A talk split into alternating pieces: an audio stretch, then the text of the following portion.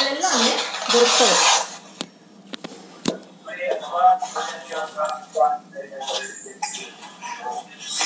ಈಗ ನಾವು ನವೋದಯ ಪೂರ್ವ ಘಟ್ಟ.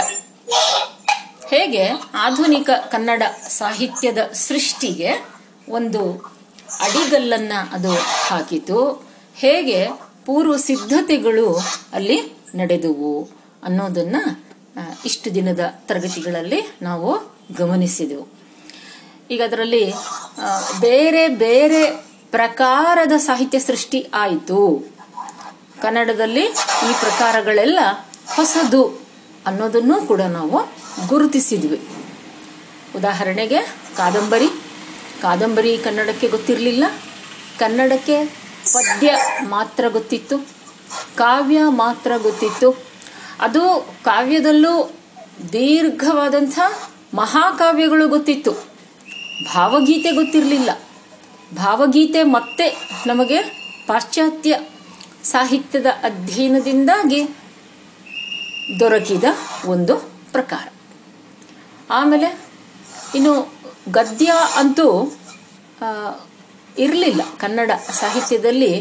ಗದ್ಯ ಇದ್ರೂ ಅದು ಕೇವಲ ಶಾಸ್ತ್ರಗಳನ್ನು ಹೇಳುವುದಕ್ಕೆ ಹೆಚ್ಚು ಬಳಕೆಯಾಗ್ತಿತ್ತು. ಆದರೆ ಆಧುನಿಕ ಕನ್ನಡದ ಸಂದರ್ಭದಲ್ಲಿ ಏನಾಯಿತು? ಗದ್ಯದ ಬೆಳವಣಿಗೆ ಬಹಳ ಪ್ರಮುಖವಾಗಿ ಆದದ್ದನ್ನು ನಾವು ಗುರುತಿಸ್ತೇವೆ. ಈ ಗದ್ಯದ ಬಳಕೆ, ಈ ಗದ್ಯದ ಪ್ರಯೋಜನ ನಮಗೆ ಮುಖ್ಯವಾಗಿ ಎಲ್ಲೆಲ್ಲಿ ಕಂಡು ಬಂತು? ಪ್ರಮುಖವಾಗಿ ಸ್ವಾತಂತ್ರ್ಯ ಹೋರಾಟದಲ್ಲಿ. ಸ್ವಾತಂತ್ರ್ಯ ಹೋರಾಟದ ಬಗೆಗೆ ಜನರಿಗೆ ಅರಿವನ್ನ ಕೊಡುವುದಕ್ಕೋಸ್ಕರ ಸರಳವಾದ ಭಾಷೆಯನ್ನು, ಜನರ ಆಡುಭಾಷೆಯನ್ನ ಬಳಸಿ ಉಪನ್ಯಾಸಗಳನ್ನು ಕೊಡುವಾಗ ಗದ್ಯ ಬಳಕೆಯಾಯಿತು. ವೃತ್ತಪತ್ರಿಕೆಗಳಲ್ಲಿ ಬಗೆ ಬಗೆಯ ಜ್ಞಾನ ಕ್ಷೇತ್ರಗಳಲ್ಲಿ ಇರ್ತಕ್ಕಂಥ ವಿಚಾರಗಳನ್ನು ಜನರಿಗೆ ತಿಳಿಸುವುದಕ್ಕೆ ಲೇಖನಗಳನ್ನು ಬರೆಯುವಾಗ ಗದ್ಯದ ಬಳಕೆಯಾಯಿತು. ಕಥೆ, ಕಾದಂಬರಿ, ಪ್ರಬಂಧ ಇವುಗಳನ್ನು ಜನರಿಗೆ ತಿಳಿಸುವಾಗ, ಬರೆದು ಕೊಡುವಾಗ ಗದ್ಯದ ಬಳ ಬಳಕೆ ಆಯಿತು.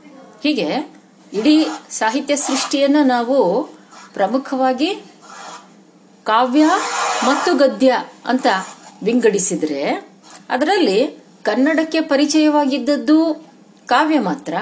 ಗದ್ಯದ ಪ್ರಕಾರಗಳೆಲ್ಲವೂ ನಮಗೆ ಪಾಶ್ಚಾತ್ಯ ಸಾಹಿತ್ಯದ ಅಧ್ಯಯನದಿಂದ ಬಂದಂಥವು. ಹೌದಾ? ಅವುಗಳಲ್ಲಿ ಈಗ ನಾವು ಹಿಂದಿನ ತರಗತಿಯಲ್ಲಿ ನಾಟಕ, ಕಾದಂಬರಿ, ಸಣ್ಣ ಕತೆ ಮತ್ತು ಜೀವನ ಚರಿತ್ರೆ. ಇವುಗಳನ್ನು ನಾವು ನೋಡಿದ್ವಿ. ಈಗ ಜೀವನ ಚರಿತ್ರೆಯ ನಂತರ ಅಷ್ಟೇ ಪ್ರಮುಖವಾದಂಥ ಮತ್ತೊಂದು ಸಾಹಿತ್ಯ ಪ್ರಕಾರ ಸಾಹಿತ್ಯ ವಿಮರ್ಶೆ. ಸಾಹಿತ್ಯ ವಿಮರ್ಶೆ ಸಾಧಾರಣವಾಗಿ ನವೋದಯ ಕಾಲದಲ್ಲಿ ಹೆಚ್ಚು ಪ್ರಸಿದ್ಧಿಗೆ ಬಂತು. ಯಾಕಂದ್ರೆ ಸಾಹಿತ್ಯವನ್ನ ವಿಮರ್ಶಿಸುವ, ಸಾಹಿತ್ಯ ವಿಮರ್ಶೆ ಸಾಕಷ್ಟು ಸಮೃದ್ಧವಾಗಿ ಸಾಹಿತ್ಯ ರಚನೆಯಾದ ಒಂದು ಸಂದರ್ಭದಲ್ಲಿ ಸಾಹಿತ್ಯ ವಿಮರ್ಶೆ ಅದು ರಚಿಸಲ್ಪಡ್ತದೆ. ಇದನ್ನ ನೀವು ಈಗಾಗಲೇ ಎರಡನೇ ಸೆಮಿಸ್ಟರ್ನಲ್ಲಿ ಸಾಹಿತ್ಯ ವಿಮರ್ಶೆ ಅನ್ನೋ ಪತ್ರಿಕೆಯಲ್ಲಿ ಗಮನಿಸಿದಿರಿ ತಾನೆ? ಯಾವಾಗ ಸಮೃದ್ಧವಾಗಿ ಸಾಹಿತ್ಯ ರಚನೆಯಾಗುತ್ತೋ, ಸಾಹಿತ್ಯ ಕೃತಿಗಳು ಬರೆಯಲ್ಪಡ್ತವೋ ಆಗ ಆ ಸಾಹಿತ್ಯ ಕೃತಿಗಳನ್ನ ಕುರಿತಾಗಿ ನಡೆಯುವ ಚರ್ಚೆ, ವಿಮರ್ಶೆ ಅಂತ ಕರೆಸ್ಕೊಳ್ತದೆ ತಾನೆ. ಹೀಗೆ, ಹಲೋ? ಹಲೋ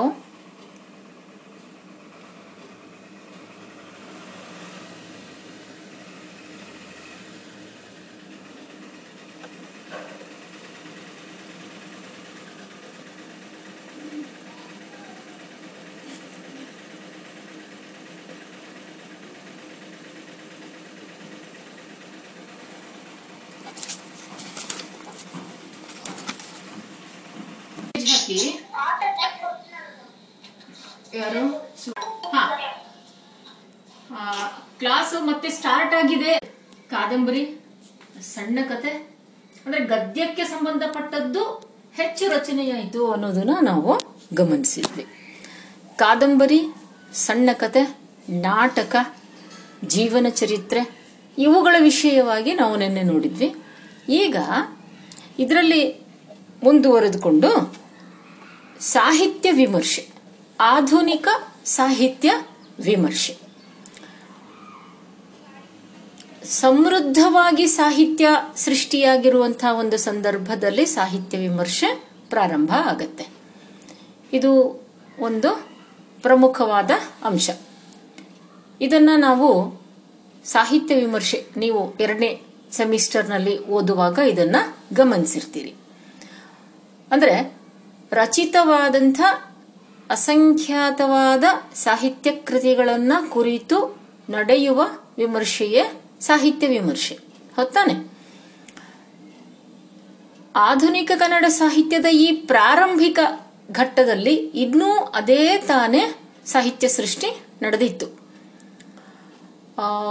ಮತ್ತು ಹೆಚ್ಚಾಗಿ ಎಲ್ಲ ಭಾಷಾಂತರ, ರೂಪಾಂತರ, ಅನುವಾದ ಇವೇ ಇದ್ವು. ಹಾಗಾಗಿ ನಾವು ಈ ಸಂದರ್ಭದಲ್ಲಿ ನಡೆದಂತ ಸಾಹಿತ್ಯ ವಿಮರ್ಶೆಯ ಕೆಲಸವನ್ನ ಅಂಕುರಾರ್ಪಣ ಅಂತ ಗುರುತಿಸಬಹುದು ಅಷ್ಟೇ ಅಂದ್ರೆ ಈಗಿನ್ನು ಅದು ಪ್ರಾರಂಭ ಆಗಿತ್ತು ಅಂತ ಗುರುತಿಸಬಹುದು. ಈ ಕೆಲಸ ಯಾವುದು? ಏನಾಯ್ತು? ಹಲೋ? ಹಾಕಿದ್ದೀರಾ? ಆಯ್ತು ಆಯ್ತಾಯ್ತು ಆಯ್ತು. ಯಾರು ಜಾಯಿನ್ ಆಗ್ತಾರೆ ಆಗ್ಲಿ ಪರವಾಗಿಲ್ಲ. ಹ. ಈಗ ಸಾಹಿತ್ಯ ವಿಮರ್ಶೆಗೆ ಸಂಬಂಧಪಟ್ಟಂತೆ ಮೊಳಕೆಯ ಅಂಕುರಾರ್ಪಣ ಅಂತೇವೆ ಮೊಳಕೆಯಂತಹ ಕೆಲಸ. ಏನಾಗಿತ್ತು? ಕೆಲವು ಚಟುವಟಿಕೆಗಳನ್ನ ಒಂದೊಂದಾಗಿ ಗುರುತಿಸಿಕೊಳ್ಳೋಣ. ಹತ್ತೊಂಬತ್ ನೂರ ಇಪ್ಪತ್ತೆರಡರಲ್ಲಿ ಮಾಸ್ತಿಯವರು ಸಾಹಿತ್ಯ ಅಂತ ಒಂದು ಪುಸ್ತಕವನ್ನ ಬರೆದ್ರು. ಈ ಪುಸ್ತಕ ಪೂರ್ಣ ಪ್ರಮಾಣದಲ್ಲಿ ಒಂದು ಸಾಹಿತ್ಯ ವಿಮರ್ಶೆಯ ಪುಸ್ತಕ. ಅಂತ ನಾವು ಅದನ್ನ ಗುರುತಿಸಬಹುದು. ಮಾಸ್ತಿಯವರ ಈ ಸಾಹಿತ್ಯ ಅನ್ನುವ ಪುಸ್ತಕಕ್ಕಿಂತ ಮುಂಚೆ ಹತ್ತೊಂಬತ್ ನೂರ ಇಪ್ಪತ್ತರಲ್ಲಿ ಡಿ ವಿ ಜಿಯವರು ಸಾಹಿತ್ಯ ಮತ್ತು ಜನಜೀವನ ಅನ್ನುವ ವಿಷಯವನ್ನ ಇಟ್ಟುಕೊಂಡು ಒಂದು ಉಪನ್ಯಾಸವನ್ನು ಅವರು ಕೊಟ್ಟಿದ್ರು. ಸಾಹಿತ್ಯ ಮತ್ತು ಜನಜೀವನ ಡಿ ವಿ ಜಿಯವರು ಕೊಟ್ಟ ಉಪನ್ಯಾಸ. ಇದರಲ್ಲಿ ಅವರು ಸಾಹಿತ್ಯಕ್ಕೂ, ಜನಜೀವನಕ್ಕೂ ಇರುವ ಸಂಬಂಧವನ್ನ ಬಹಳ ಚೆನ್ನಾಗಿ ಅಲ್ಲಿ ವಿಶ್ಲೇಷಣೆ ಮಾಡ್ತಾರೆ. ಇದು ಮುಂದೆ ಒಂದು ಲೇಖನವಾಗಿ ಶ್ರೀಕೃಷ್ಣ ಸೂಕ್ತಿ ಅನ್ನುವ ಪತ್ರಿಕೆಯಲ್ಲಿ ಇದು ಪ್ರಕಟ ಆಯಿತು. ಇನ್ನು ಹತ್ತೊಂಬತ್ ನೂರ ಹದಿನಾರರಲ್ಲಿ ಪ್ರಬುದ್ಧ ಕರ್ನಾಟಕ ಪತ್ರಿಕೆ ಪ್ರಾರಂಭ ಆಯಿತು. ಈ ಪ್ರಬುದ್ಧ ಕರ್ನಾಟಕ ಅನ್ನೋದು ಕೇವಲ ಸಾಹಿತ್ಯಕ ಮತ್ತು ಸಂಶೋಧನಾತ್ಮಕ ಲೇಖನಗಳಿಗೆ ಸಂಬಂಧಪಟ್ಟಂತಹ ಪತ್ರಿಕೆ. ಇವತ್ತಿಗೂ ಇದು ಕೆಲಸ ಮಾಡ್ತಾ ಇದೆ. ಪ್ರಬುದ್ಧ ಕರ್ನಾಟಕ. ಮತ್ತು ಮುಂದೆ ಎರಡು ವರ್ಷಗಳಲ್ಲಿ ಕರ್ನಾಟಕ ಸಾಹಿತ್ಯ ಪರಿಷತ್ ಪತ್ರಿಕೆ ಪ್ರಾರಂಭ ಆಯಿತು. ಹೀಗೆ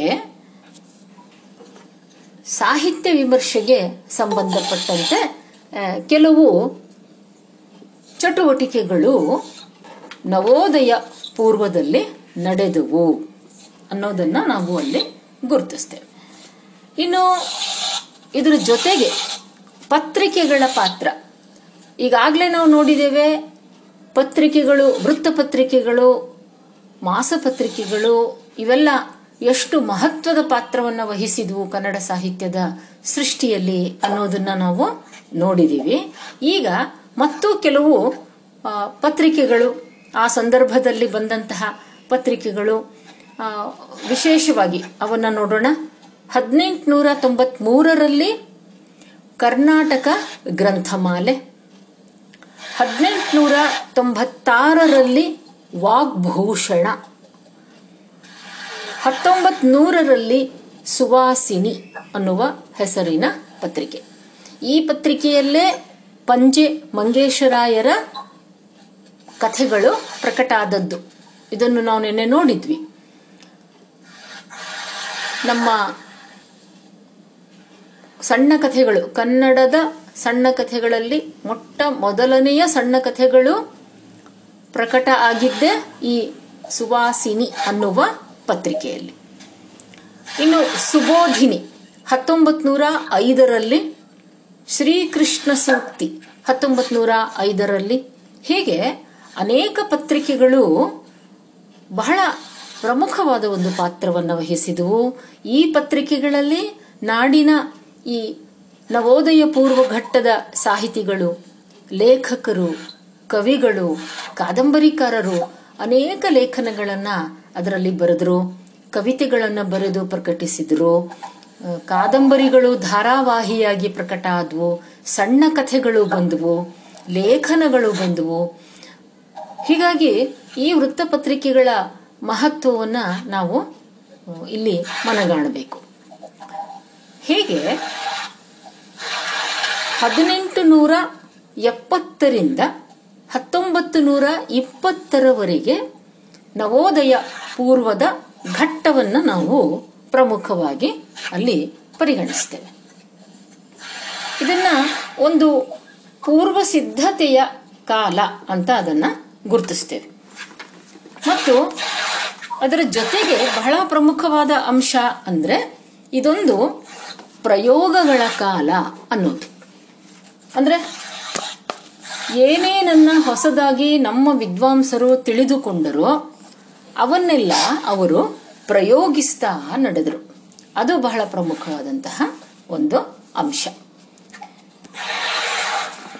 ಇದನ್ನು ಕುರಿತು ಎಲ್ ಎಸ್ ಶೇಷಗಿರಿರಾವ್ ಅವರು ಈ ಕಾಲಘಟ್ಟದ ಸಾಹಿತ್ಯದ ಪ್ರಮುಖ ಲಕ್ಷಣಗಳನ್ನು ಹೇಳ್ತಾರೆ. ತುಂಬ ಚೆನ್ನಾಗಿ ಹೇಳ್ತಾರೆ.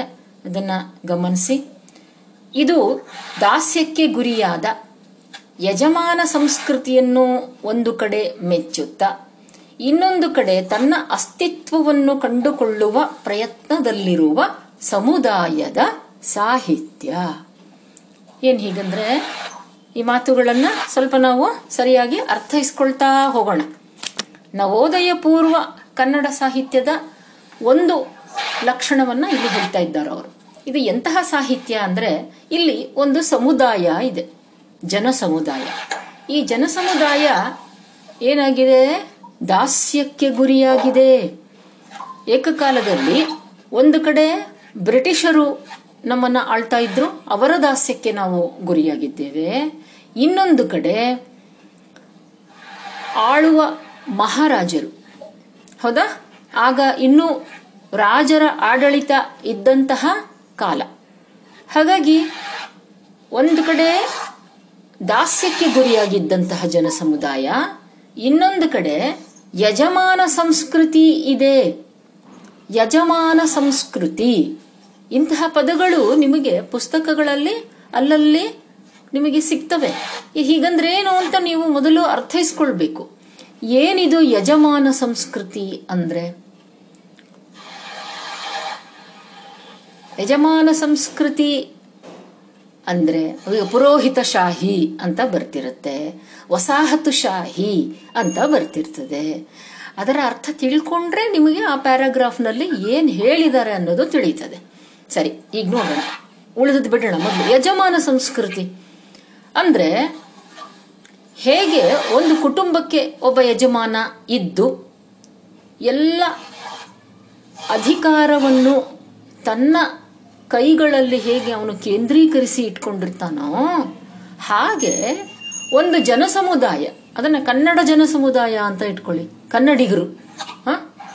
ನಮ್ಮ, ನಮ್ಮನ್ನ ಆಳುವ ದೊರೆಗಳು ಇರಬಹುದು, ಅಥವಾ ಆ ದೊರೆಗಳನ್ನ ಆಳುವ ಇಂಗ್ಲಿಷ್ ಸರ್ಕಾರ ಇರಬಹುದು ನಮಗೆ ಸಂಬಂಧಪಟ್ಟಂತಹ ಎಲ್ಲ ಪ್ರಮುಖ ವಿಚಾರಗಳಲ್ಲೂ ತೀರ್ಮಾನಗಳನ್ನು ತಗೊಳ್ಳೋರು ಅವರೇ ನಮ್ಮ ಬೇಕು ಬೇಡಿಕೆಗಳನ್ನ ಪರಿಗಣಿಸದೆ ಇದು ಮಹತ್ವದ ವಿಚಾರ. ನಮ್ಮ ನಮ್ಮ ಬೇಕು ಬೇಡ ಏನು, ನಮ್ಮ ಕೊರತೆ ಏನು, ನಮ್ಮ, ನಮಗೆ ಬೇಕಾಗಿರ್ತಕ್ಕಂಥದ್ದೇನು, ಇದನ್ನೂ ಕೇಳದೆ ತಾವೇ ನಿರ್ಣಯ ತೆಗೆದುಕೊಳ್ತಕ್ಕಂಥದ್ದು ಇದೆಯಲ್ಲ?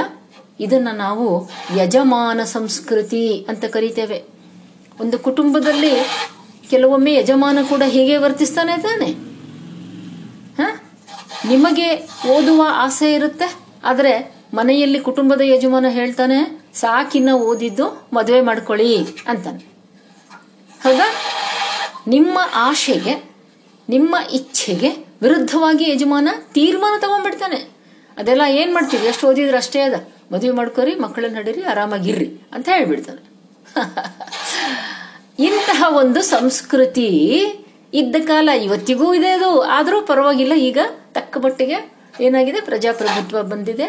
ಜನತೆ ತಮ್ಮ ಇಚ್ಛೆಗಳನ್ನ ತಿಳಿಸ್ತಾ ಇದ್ದಾರೆ. ಅಂಥ ಒಂದು ಯಜಮಾನ ಸಂಸ್ಕೃತಿಯನ್ನ ಒಂದು ಕಡೆ ಮೆಚ್ಚುತ್ತಾ ಬೇರೆ ದಾರಿ ಇಲ್ಲ. ಈಗ ಮುಂದೆ ನವೋದಯದಲ್ಲಿ ಬಿ ಎಂ ಶ್ರೀಕಂಠಯ್ಯ ಬರ್ತಾರೆ. ಬಿ ಎಂ ಶ್ರೀ ಅವರು ಮೈಸೂರು ಅರಸರಿಗೆ ಬಹಳ ನಿಷ್ಠೆಯಿಂದ ನಡ್ಕೊಂಡಂಥವ್ರು. ಅದನ್ನ ಎಷ್ಟೋ ಮುಂದಿನ ಸಾಹಿತಿಗಳು ರಾಜನಿಷ್ಠ ಸೇವಕ ಅಂತ ಅವರನ್ನ ಟೀಕೆಗೆ ಗುರಿ ಮಾಡಿದ್ರು. ಎಷ್ಟೋ ಜನ ಟೀಕಿಸ್ತಾ ಇದ್ರು. ಹೀಗೆ, ಒಂದು ಕಡೆ ನಮ್ಮನ್ನ ಆಳುವ ದೊರೆಗಳನ್ನ, ಯಜಮಾನ ಸಂಸ್ಕೃತಿಯನ್ನ ಮೆಚ್ಚುತ್ತಲೇ, ಇನ್ನೊಂದು ಕಡೆ ನನ್ನ ಅಸ್ತಿತ್ವ ಏನು ಅನ್ನುವುದನ್ನು ತಿಳಿದುಕೊಳ್ಳುವ ಪ್ರಯತ್ನದಲ್ಲಿ ಇದ್ದಂತಹ ಜನರು ಅವರು ಪ್ರಯತ್ನ ಪಟ್ಟು ರಚಿಸಿದಂತಹ ಸಾಹಿತ್ಯದ ಕಾಲ ಇದು ಅನ್ನೋ ಮಾತನ್ನ ಶೇಷಗಿರಿರಾವ್ ಹೇಳ್ತಾರೆ. ಆಮೇಲೆ, ತನ್ನ ಪರಂಪರೆಯನ್ನು ಉಳಿಸಿಕೊಂಡು ಹೊರಗಿನ ಪ್ರಭಾವವನ್ನು ಅರಗಿಸಿಕೊಳ್ಳುವ ಪ್ರಯತ್ನದಲ್ಲಿರುವ ಸಮುದಾಯದ ಸಾಹಿತ್ಯ.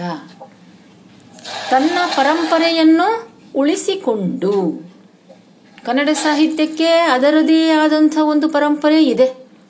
ಹೌದಾ? ಹಳಗನ್ನಡ, ಮಧ್ಯಕಾಲೀನ, ಹ್ಮ್, ನಡುಗನ್ನಡ, ಈ ಪರಂಪರೆ ಇದೆ. ಇದನ್ನ ಬಿಟ್ಟು ಇದನ್ನ ಬಿಟ್ಟು ಹೋಗ್ಲಿಲ್ಲ ನಮ್ಮ ಸಾಹಿತ್ಯ. ಅದು ಆಧುನಿಕ ಆದರೂ ಕೂಡ ಆ ಹಿಂದಿನ ಪರಂಪರೆಯಿಂದ ಏನೇನನ್ನ ಪಡ್ಕೊಳ್ಬೇಕೋ ಅದನ್ನ ಪಡ್ಕೊಂಡು ಉಳಿಸಿಕೊಂಡೇ ಆಧುನಿಕವಾದದ್ದನ್ನ ಅಭಿವ್ಯಕ್ತಪಡಿಸ್ತು ನಮ್ಮ ಸಾಹಿತ್ಯ, ಆಧುನಿಕ ಸಾಹಿತ್ಯ. ಯಾವಾಗಲೂ ಏನಾಗುತ್ತೆ? ಹೊರಗಿನ ಒಂದು ಪ್ರಭಾವ ನಮ್ಮ ಮೇಲೆ ಆದಾಗ ಇನ್ನೊಂದು ಸಂಸ್ಕೃತಿಯ, ಇನ್ನೊಂದು ಭಾಷೆಯ ಪ್ರಭಾವ ನಮ್ಮ ಮೇಲೆ ಆದಾಗ ನಮ್ಮತನದ ಒಂದು ಅರಿವು ಹೋಗಿಬಿಡತ್ತೆ. ಅಯ್ಯೋ, ಅದೇ ಚಲೋ. ಬ್ರಿಟಿಷ್ ಸಂಸ್ಕೃತಿನೇ ಚಲೋ. ಅವರು ತಂದಂತಹ ಸೂಟು ಬೂಟೆ ಚಂದ. ನಮ್ಮ ದೇಶಿ ಉಡುಗೆ ಏನು ಚೆನ್ನಾಗಿಲ್ಲ. ದೋತ್ರ ಜುಬ್ಬ ಚೆನ್ನಾಗಿಲ್ಲ ಇದು. ಸೂಟು ಬೂಟೇ ಚಂದ. ಉದಾಹರಣೆ ಕೊಡ್ತಾ ಇದ್ದೇನೆ. ಬರೀ ನಮ್ಮ ಉಡುಪಿನಿಂದ ನಾವು ಶುರು ಮಾಡಿಕೊಳ್ಳೋಣ. ಆದರೆ ನೋಡಿ, ಬರ್ತಾ ಬರ್ತಾ ಏನಾಯ್ತು? ಸೂಟು ಬೂಟುಗಳನ್ನು ಎಲ್ಲಾ ಕವಿಗಳು ಹಾಕ್ಕೊಳ್ಳಿಲ್ಲ. ಕೆಲವರು ಅದನ್ನ ಬಿಟ್ಬಿಟ್ರು. ಬಿಟ್ಟು ನಮ್ಮ ಬೇಂದ್ರೆ ಅಂಥವರು ಧೋತರ ಜುಬ್ಬ ಮತ್ತು ತಲೆಗೆ ಸುತ್ತಿಕೊಳ್ಳುವ ರುಮಾಲು. ಅದೇ ಅವರ ವಿಶೇಷ ಆಕರ್ಷಣೆಯಾಗಿತ್ತು. ಹಾಗೆ ಇದನ್ನೇ ನಾವು ಸಾಹಿತ್ಯಕ್ಕೆ ಇದನ್ನ ಅನ್ವಯ ಮಾಡಿಕೊಂಡ್ರೆ ಹೊರಗಿನ ಇಂಗ್ಲಿಷ್ ಸಂಸ್ಕೃತಿಯ ಶಿಕ್ಷಣದ ಪ್ರಭಾವ ಇದೆ. ಆದರೆ ಅದರ ಎದುರು ನಮ್ಮ ಪರಂಪರೆಯನ್ನ ಪೂರ್ತಿ ಮರೀಲಿಲ್ಲ ನಾವು. ಅದನ್ನ ಹಾಗೆ ಇಟ್ಟುಕೊಂಡೆವು. ಇನ್ನು ಮಧ್ಯಯುಗದಿಂದ ಆಧುನಿಕ ಯುಗಕ್ಕೆ ಕಾಲೆಡುತ್ತಿರುವ ಸಮುದಾಯದ ಸಾಹಿತ್ಯ. ಲಕ್ಷಣಗಳನ್ನ ಹೇಳ್ತಾ ಇದ್ದಾರೆ ಅವರು ಒಂದೊಂದಾಗಿ. ಕಾಲದ ದೃಷ್ಟಿಯಿಂದ ಏನಾಗಿದ್ದೀವಿ ಈಗ ನಾವು? ಮಧ್ಯಕಾಲೀನ ಯುಗ ಮುಗೀತು. ಈಗ ನಾವು ಆಧುನಿಕ ಯುಗಕ್ಕೆ ಕಾಲಿಡ್ತಾ ಇದ್ದೇವೆ. ಆ ಸಂದರ್ಭದಲ್ಲಿ ರಚನೆಯಾದ ಸಾಹಿತ್ಯ. ಮುದ್ರಣವನ್ನ ಹೊಸದಾಗಿ ಪಡೆದುಕೊಂಡು ಪತ್ರಿಕೆಗಳನ್ನು ಕಾಣಲು ಪ್ರಾರಂಭಿಸಿದ ಯುಗದ ಸಾಹಿತ್ಯ. ಆಮೇಲೆ ಇದರಿಂದಾಗಿ ಏನಾಯ್ತು? ಓದುಗರಿಗೆ ಪ್ರತ್ಯೇಕವಾಗಿ ಪುಸ್ತಕ ಸಿಕ್ತು. ಅವರು ತಮಗೆ ಯಾವಾಗ ಬೇಕೋ, ಎಷ್ಟು ಬೇಕೋ ಅಷ್ಟು ಅದನ್ನ ಚೆನ್ನಾಗಿ ಓದಿಕೊಂಡು ಅದನ್ನ ಮನಗಾಣಿಸಿಕೊಳ್ಳುವುದಕ್ಕೆ ಸಾಧ್ಯ ಆಯಿತು. ಅಂತಹ ಯುಗ ಇದು. ಇದರಿಂದಾಗಿಯೇ ಕಾದಂಬರಿಗಳಿಗೆ ಹೆಚ್ಚು ಪ್ರೋತ್ಸಾಹ ಸಿಕ್ಕಿದ್ದು. ಹೀಗೆ ಪತ್ರಿಕೆಗಳು ಹೊಸದಾಗಿ ಬದಲಾಗ್ತಾ ಇದ್ದಂತಹ ಸಮಾಜ, ಹೊಸ ಶಿಕ್ಷಣ ಪದ್ಧತಿ, ಇವನ್ನೆಲ್ಲ ಪತ್ರಿಕೆಗಳು ಪ್ರಕಟಿಸಿದಂತಹ ಕಾಲ. ಗದ್ಯದ ಒಂದು ಬರವಣಿಗೆಯಲ್ಲಿ ಇರುವಂತಹ ಸ್ಪಷ್ಟತೆ, ಒಂದು ವಿಷಯವನ್ನ ಸ್ಪಷ್ಟ ಸ್ಪಷ್ಟವಾಗಿ ಜನರಿಗೆ ತಲುಪಿಸುವಂತಹ ಒಂದು ಗುಣ. ಆಮೇಲೆ ನಮ್ಯತೆ ಅಂತ ಒಂದು ಪದ ಬಳಕೆ ಆಗತ್ತೆ. ನಮ್ಯತೆ ಅಂದ್ರೆ ಹಿಗ್ಗಿ, ಎಷ್ಟು ಬೇಕಷ್ಟು ಹಿಗ್ಗಿಸಿಕೊಳ್ಳಬಲ್ಲ ಗುಣ ಅಂತ ಅದನ್ನ ಕರಿತೇವೆ. ಇಂಗ್ಲಿಶಿನಲ್ಲಿ ಪ್ಲಾಸ್ಟಿಸಿಟಿ ಅಂತ ಕರಿತೇವೆ. ಅಂದ್ರೆ ಎಷ್ಟು ಬೇಕಷ್ಟು ಹಿಗ್ಗಿಕೊಳ್ಳುತ್ತೆ, ಎಷ್ಟು ಬೇಕಷ್ಟು ಅದು ಸಂಕೋಚವೂ ಆಗತ್ತೆ. ಅದನ್ನ ನಮ್ಯತೆ ಅಂತ ಕರಿತೀವಿ. ಅಂತಹ ಗುಣ. ಅಂದ್ರೆ ನಮ್ಮ ಕನ್ನಡ ಗದ್ಯವನ್ನ ಎಷ್ಟು ಬೇಕಷ್ಟು ಅದನ್ನ ಹಿಗ್ಗಿಸಲಿಕ್ಕೂ ಸಾಧ್ಯ ಆಯಿತು. ಎಷ್ಟು ಬೇಕಷ್ಟು ಅದನ್ನ ಸಂಕ್ಷಿಪ್ತವಾಗಿ, ಸ್ಪಷ್ಟವಾಗಿ ಹೇಳುವುದಕ್ಕೂ ಸಾಧ್ಯ ಆಯಿತು. ದಾಸ್ಯದ ಅಪಮಾನದಿಂದ ಎಚ್ಚರ ಆಗ್ತಾ ದೇಶಾಭಿಮಾನವನ್ನ, ನಾಡಿನ ಅಭಿಮಾನವನ್ನ, ನುಡಿಯ ಅಭಿಮಾನವನ್ನ ನಮ್ಮ ಅಂದಿನ ಜನ ಸಮುದಾಯ ರೂಢಿಸಿಕೊಳ್ತಾ ಇದ್ರು. ಹಾಗಾಗಿಯೇ ನವೋದಯ ಪೂರ್ವ ಮತ್ತು ನವೋದಯ ಸಾಹಿತ್ಯದ ಸಂದರ್ಭದಲ್ಲಿ ಅನೇಕ ನಮ್ಮ ನಾಡಿನ ಅಭಿಮಾನದ ಹಾಡುಗಳು ಮೂಡಿ ಬಂದ್ವು. ಹೌದಾ? ಪಂಜೆ ಮಂಗೇಶ್ವರಾಯರು ಬರೆದಂಥ ಒಂದು ಕವನ, ಅದು ಚಲನಚಿತ್ರ ಗೀತೆ ಕೂಡ ಆಗಿದೆ. ಕೇಳಿರ್ಬೇಕು, ನೀವು ಬಹಳ ಹಳೆಯದದು ತಾಯೆ ಬಾರ ಮೊಗವ ತೋರ ಕನ್ನಡಿಗರ ಮಾತೆಯೇ. ಹರಸು ತಾಯೆ ಸುತರ ಕಾಯೆ, ನಮ್ಮ ಜನ್ಮದಾತೆಯೇ ನಮ್ಮ ಜನ್ಮದಾತೆಯೇ. ಹೀಗೆ ಕುವೆಂಪು ಅವರು ಕನ್ನಡ ಮಾತೆಯನ್ನ ಭಾರತ ಜನನೀಯ ತನುಜಾತೆ ಅಂತ ಕರೆದದ್ದು. ಇದೆಲ್ಲವನ್ನ ನೆನಪು ಮಾಡ್ಕೊಳ್ಳಿ. ಹೀಗೆ ಇಂಥ ಒಂದು ಸಂದರ್ಭ. ವಿದ್ಯಾವಂತರಾಗ್ತಾ ಇದ್ದಂತಹ ಒಂದು ಸಮುದಾಯ. ಹಾಗಾಗಿ ಕೇವಲ ಅಭಿಮಾನ ಅಷ್ಟೇ ಅಲ್ಲ, ಅಭಿಮಾನದ ಜೊತೆಗೆ ತಾನ್ ತನ್ನ ಸುತ್ತಮುತ್ತ ಇರುವಂಥ ಸಾಮಾಜಿಕ ಬದುಕು, ಅದರಲ್ಲಿ ಇರುವಂತಹ ರೂಪದೋಷಗಳನ್ನು ಕೂಡ ತೆರೆದ ಕಣ್ಣಿನಿಂದ ನೋಡುವಂತಹ ಜನ ಇದ್ದಂತಹ ಸಾಹಿತ್ಯ. ಸಂಸ್ಕೃತ ಸಾಹಿತ್ಯವನ್ನ, ಕನ್ನಡ ಸಾಹಿತ್ಯವನ್ನ ಹೇಗೆ ಪ್ರೀತಿಸಿದ್ರೋ ಹಾಗೆಯೇ ಇಂಗ್ಲಿಷ್ ಸಾಹಿತ್ಯವನ್ನೂ ಕೂಡ ನಮ್ಮ ಜನ ಪ್ರೀತಿಸಿದರು. ಹೀಗೆ ಅನೇಕ ಹೊಸ ವಿಷಯಗಳನ್ನ ಈ ಸಾಹಿತ್ಯ ಅಳವಡಿಸಿಕೊಂಡಿತು. ಈಗ ಹಾಗಾದ್ರೆ ಈ ನವೋದಯ ಪೂರ್ವದ ಈ ಆಧುನಿಕ ಕನ್ನಡ ಸಾಹಿತ್ಯ ಪ್ರಾಚೀನ ಮತ್ತು ಮಧ್ಯಕಾಲೀನ ಸಾಹಿತ್ಯಕ್ಕಿಂತ ಇದು ಏನಾದರೂ ಹೊಸದಾಗಿ ಬೇರೆದನ್ನ ಇದು ಹೇಳ್ತಾ ಇದೆಯಾ? ಅನ್ನುವಂಥ ಒಂದು ಪ್ರಶ್ನೆ. ಅದನ್ನ ಇಲ್ಲಿ ಉಪಸಂಹಾರದಲ್ಲಿ ಎಲ್ ಎಸ್ ಅವರು ಹೇಳ್ತಾ ಇದ್ದಾರೆ. ಹಿಂದಿನ ಕಥೆಗಳನ್ನೇ, ಉಪದೇಶಗಳನ್ನೇ ಈ ಸಾಹಿತ್ಯ ಹೇಳಲಿಲ್ಲ. ಅದನ್ನ ಬಿಟ್ಟು ಸಮಾಜದ ಜನರಲ್ಲಿ ಇರುವಂತಹ ಹೊಸ ವಿಚಾರಗಳನ್ನು ಕೊಡುವುದಕ್ಕೆ ಅದು ಪ್ರಯತ್ನ ಪಟ್ಟಿತು ಅಂದ್ರೆ ಒಬ್ಬ ಮನುಷ್ಯ ಯಾಕೆ ನಮಗೆ ಮುಖ್ಯ ಆಗ್ತಾನೆ ಅಂದ್ರೆ ಅವನು ಒಬ್ಬ, ಒಂದು ಮೇಲ್ವರ್ಗದ ಮನುಷ್ಯ ಅಂತ ಮುಖ್ಯ ಆಗ್ತಾನ? ಅಥವಾ ಅವನೊಬ್ಬ ದೊಡ್ಡ ಶ್ರೀಮಂತ ಅಂತ ಮುಖ್ಯ ಆಗ್ತಾನ? ಅಥವಾ ಅವನು ತುಂಬಾ ವಿದ್ಯಾವಂತ ಅಂತ ಮುಖ್ಯ ಆಗ್ತಾನ? ಇಲ್ಲ, ಒಬ್ಬ ಮನುಷ್ಯ ಕೇವಲ ಒಬ್ಬ ಮನುಷ್ಯ ಅಂತ ನಮಗೆ ಮುಖ್ಯ ಆಗ್ತಾನೆ. Man is a man for all that ಅಂತ ರಾಬರ್ಟ್ ಬರ್ನ್ಸ್ ಅನ್ನುವ ಕವಿ ಹೇಳಿದ ಮಾತನ್ನ ಬಹಳ ಪ್ರಮುಖವಾಗಿ ಸಾಮಾನ್ಯನಿಗಾಗಿ ಸಾಮಾನ್ಯರು ರಚಿಸಿದ ಸಾಹಿತ್ಯ ಅಂತ ಕರೆಸ್ಕೊಂತಿದ್ದು.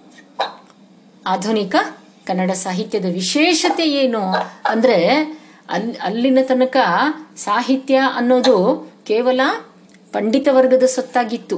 ಹೊತ್ತಾನೆ ಆದ್ರೆ ಆಧುನಿಕ ಕಾಲದಿಂದ ಏನಾಯ್ತು? ಅದು ಬದಲಾವಣೆಯನ್ನ ಪಡ್ಕೊಂತು. ಕೇವಲ ರಾಜ ಮಹಾರಾಜರ ಋಷಿಗಳ ಕಥೆ ಮಾತ್ರ ಅಲ್ಲ, ಒಬ್ಬ ಸಾಮಾನ್ಯ ಮನುಷ್ಯನ ಅನುಭವ ಕೂಡ ಅಷ್ಟೇ ಮಹತ್ವದ್ದು. ಅನ್ನುವಂಥ ಒಂದು ಧೋರಣೆ ಆಗಿನ ಆಧುನಿಕ ಪೂರ್ವ, ಆಧುನಿಕ ಕನ್ನಡ ಸಾಹಿತ್ಯದ ಈ ನವೋದಯ ಪೂರ್ವ ಘಟ್ಟದಲ್ಲಿ ಅದು ಕಾಣಿಸ್ಕೊಂತು ಅನ್ನೋದು ಬಹಳ ಮಹತ್ವದ ಅಂಶ. ಆಧ್ಯಾತ್ಮಿಕತೆ ಇದೆ, ಆದರೆ ಈ ಆಧ್ಯಾತ್ಮಿಕತೆ ಹೇಗಿದೆ ಅಂದ್ರೆ ಬರೀ ಆತ್ಮ, ಪರಮಾತ್ಮ ಅಂತ ಧಾರ್ಮಿಕ ವಿಚಾರಗಳಲ್ಲೇ ಇದು ಮುಳುಗಿ ಹೋಗಲಿಲ್ಲ. ಇಂದಿನ ಈ ಬದುಕಿನ, ಈ ಲೋಕದ ಬದುಕನ್ನೂ ಕೂಡ ಪ್ರೀತಿಸು ಅಂತ ಹೇಳ್ತು ಇದು. ಈ ಲೋಕದ ಬದುಕಿನಲ್ಲೂ ಒಂದು ಚೆಲುವು ಇದೆ, ಒಲವು ಇದೆ. ಇದನ್ನ ನಾವು ಮೊದಲು ಚೆನ್ನಾಗಿ ಸ್ವೀಕರಿಸೋಣ ಅಂತ ಈ ಸಾಹಿತ್ಯ ಹೇಳ್ತು. ಈ ಘಟ್ಟದಿಂದ ಸಾಹಿತ್ಯ ಬದುಕಿನಷ್ಟೇ ವಿಸ್ತಾರವಾಗಿ ಬದುಕಿನ ಎಲ್ಲ ಅನುಭವಗಳನ್ನು ತನ್ನ ತೆಕ್ಕೆಗೆ ತಂದುಕೊಳ್ಳುವ ಹಾದಿಯನ್ನ ಅದು ಆರಿಸ್ಕೊಂತು. ಇಂದಿನವರೆಗೂ ಅದೇ ಹಾದಿಯಲ್ಲೇ ಅದು ನಡೆದಿದೆ. ಇಲ್ಲಿ ಯಾವ ಯಾವ ಕ್ಷೇತ್ರವನ್ನು ನಾವು ನಿರಾಕರಿಸೋದಿಲ್ಲ. ಏನನ್ನ ಕುರಿತು ಬೇಕಾದರೂ ನೀವು ಬರೆಯಬಹುದು. ಅಂತಹ ಒಂದು ವೈಶಾಲ್ಯ ಈ ದಾರಿಯಲ್ಲೇ ಇದೆ. ಆದರೆ ವೈಯಕ್ತಿಕ ಅನುಭವವನ್ನ ನಿಷ್ಠೆಯಿಂದ ಕೂಡಿ ಬರಿತಕ್ಕಂಥದ್ದು ಇದು ಈ ಸಾಹಿತ್ಯದ ಮಂತ್ರ. ಇಲ್ಲಿಯ ಕವಿ ವರ್ಡ್ಸ್ವರ್ತ್ ಹೇಳುವಂತೆ, ಇಲ್ಲಿಯ ಕವಿ ಯಾರು? ಅಂದ್ರೆ ಎಲ್ಲೋ ದಂತಗೋಪುರದಲ್ಲಿ ಕೂತವನಲ್ಲ, ಜನರನ್ನ ಬಿಟ್ಟು ಎಲ್ಲೋ ದೂರದಲ್ಲಿ ಕೂತ್ಕೊಂಡು ಕಾಡಲ್ಲಿ ಕೂತು ಬರಿತಾನೆ ಅಂತ ಅಲ್ಲ.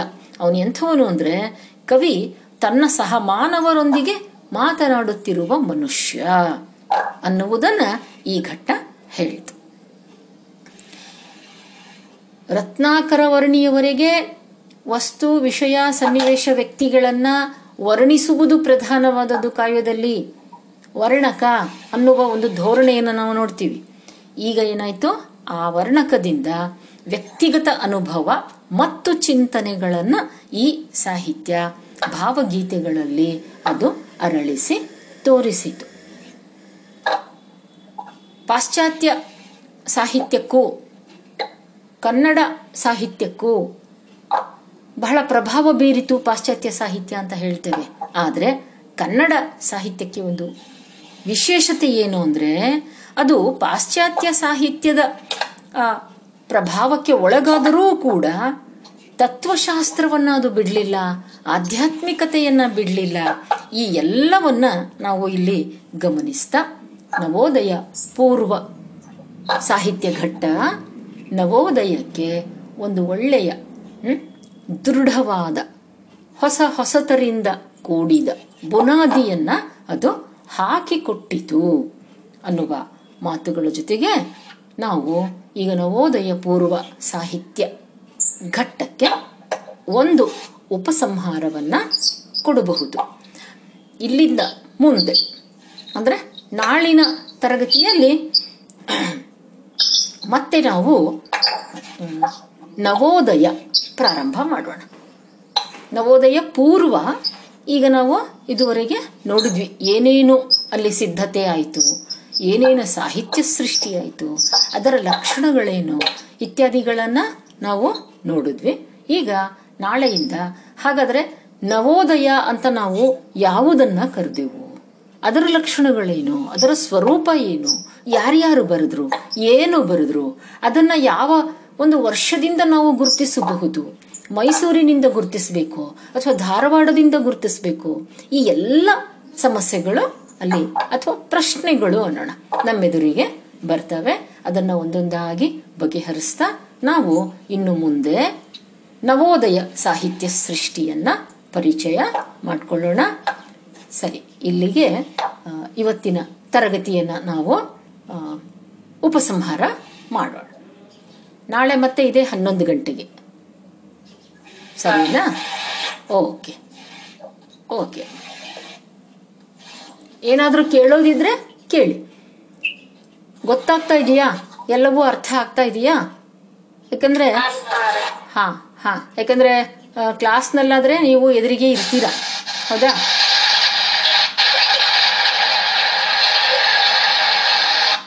ರೆಗ್ಯುಲರ್ ಕ್ಲಾಸಲ್ಲಾದರೆ ಎದುರಿಗೆ ಇರ್ತೀರಿ, ಏನು ಗೊತ್ತಾಗಿಲ್ಲ ಅನ್ನೋದನ್ನ ಅಲ್ಲೇ ತಕ್ಷಣ ಕೇಳ್ತೀರಿ. ಹಾಂ? ಇಲ್ಲಿ ಯಾವುದೇ ನಾಚಿಕೆ ಸಂಕೋಚ ಇಟ್ಕೋಬಿಡಿ. ಇದನ್ನು ಒಂಥರ ಎದುರಿಗೆ ಇರೋ ಕ್ಲಾಸೆ ಅಂತಾನೆ ಅಂದುಕೊಳ್ಳಿ.